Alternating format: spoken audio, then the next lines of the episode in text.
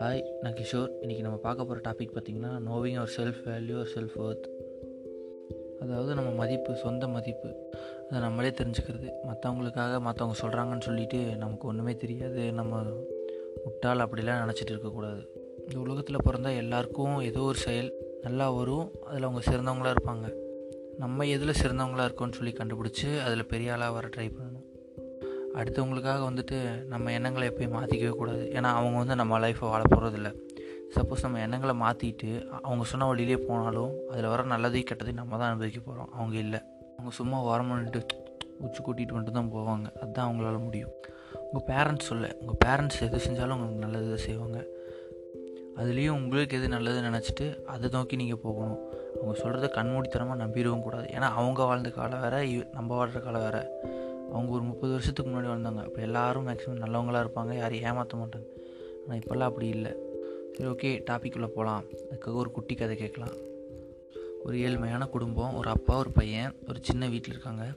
அந்த பையனை எப்படியோ கஷ்டப்பட்டு படிக்க வச்சு அவங்க அப்பா ஒரு கிராஜுவேஷன் அதாவது காலேஜ் டிகிரி முடிக்க வச்சுட்டாரு நீங்கள் அந்த பையனுக்கு அவ்வளோ தெளிவில்லை அவங்க அப்பா கிட்ட கேட்குறேன் அப்பா நான் எங்கே போகிறது என்ன பண்ணுறதுன்னு ஒன்றும் தெரியல.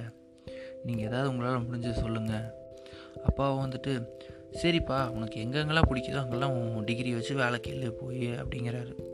அவனும் ஒவ்வொரு இடத்துல போய் கேட்கும்போது ஒவ்வொன்றில் ஒவ்வொரு மாதிரி ரிஜெக்ஷன் பண்ணி விட்றாங்க இவனும் மனசு உடஞ்சி போய் வந்துடுறான் வீட்டுக்கு.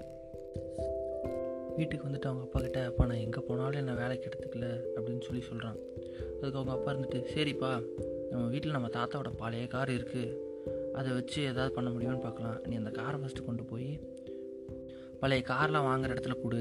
என்ன ரேட் சொல்கிறாங்கன்னு பாரு அப்படிங்கிறாரு எதுக்குப்பா அப்படின்னா இதில் வர காசு வச்சு உனக்கு எதாவது பிஸ்னஸை ஸ்டார்ட் பண்ணலாம் அப்படிங்கிறார் சரிப்பா அப்படின்னு சொல்லிட்டு அந்த பையனும் போய் பக்கத்தில் இருக்கிற அந்த பழைய கார்லாம் வாங்குற இடத்துக்கு கொண்டு போனப்போ அங்கே இருக்கிறவங்க வந்துட்டு தம்பி இந்த கண்டிஷன் ரொம்ப மோசமாக இருக்குது நாங்கள் வேணால் இந்த காருக்கு ஒரு அஞ்சாயிரரூவா தரோம் தந்துட்டு போ அப்படின்னு சொல்கிறாங்க அந்த பையன் அதை கேட்டுட்டு உடனே வீட்டுக்கு வந்து அவங்க அப்பா கிட்ட இந்த மாதிரி அஞ்சாயிரரூவா தான் தருவேன்னு சொல்கிறாங்கப்பா என்ன பண்ணுறது அப்படிங்கிறான்.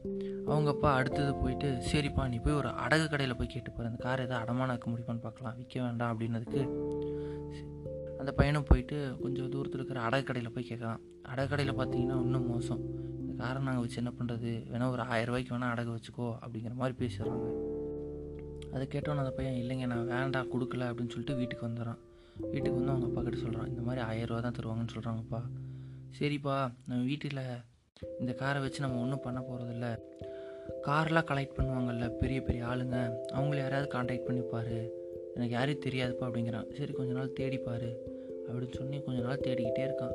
தேடணுன்னு திடீர்னு ஒருத்தர் கால் பண்ணி இந்த காரை எனக்கு கொடுத்துருங்க நான் ஒரு அன் ஐம்பதாயிரரூவா தரேன் அப்படிங்கிறேன் இந்த பையன் எதுக்குங்க இந்த காருக்கு ஐம்பதாயிரரூவா இல்லைப்பா இது ரொம்ப ரேரான மாடல் நிறையா பேர் இந்த கார் வேணும் வேணும் தேடிட்டு இருந்தாங்க. இது எங்கிட்ட இருக்கிறது எனக்கு ரொம்ப பெருமை அப்படின்னு சொல்கிறாங்க அந்த பையன் இருந்துட்டு இருங்க நான் எங்கள் அப்பா கிட்ட கேட்டு சொல்கிறேன் அப்படின்னு சொல்லிட்டு அவங்க அப்பா கிட்ட சொல்கிறான் அப்பா இந்த மாதிரி நம்ம காருக்கு ஐம்பதாயிரரூவா தராங்களாமா நம்ம என்ன பண்ணலாம்? அப்படின்றதுக்கு இல்லை மகனே அந்த கார் நம்ம கொடுக்க வேண்டாம்.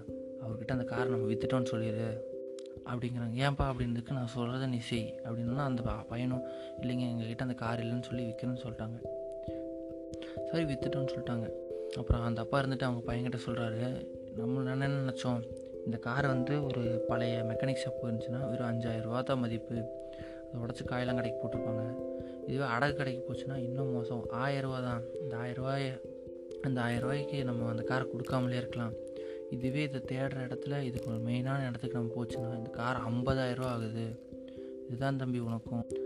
நம்மளை எந்த இடத்துல எங்கே மதிக்கிறாங்கன்னு அந்த இடத்த தெரிஞ்சுக்கிட்டு அங்கே போய் நம்ம இருக்கணும். அது கொஞ்சம் கஷ்டப்படணும். ஆனால் கஷ்டப்பட்டினா வாழ்க்கையில் ரொம்ப நல்லா இருக்கலாம்.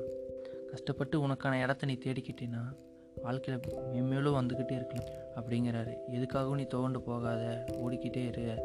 எப்படினாலும் உனக்கான இடம் கண்டிப்பாக இருக்கும். அங்கே வெயிட் பண்ணிகிட்ருக்கோம் உனக்கான சீட் அப்படின்னு சொல்கிறார் இந்த கதையில் நம்ம என்ன தெரிஞ்சுக்கலாம்னா ஒரு சின்ன இது எடுத்துக்காட்டு தான். ஒரு கார் கார்னில் எதுனாலும் அப்படி தாங்க ஒரு கல்லே இருந்தாலும் மீன் தொட்டியில் இருந்தால் ஒரு வேலை ஒருத்தங்க கையில் இருந்தால் வேலை ஒருத்தங்க கழுத்தில் இருந்தால் வேலை.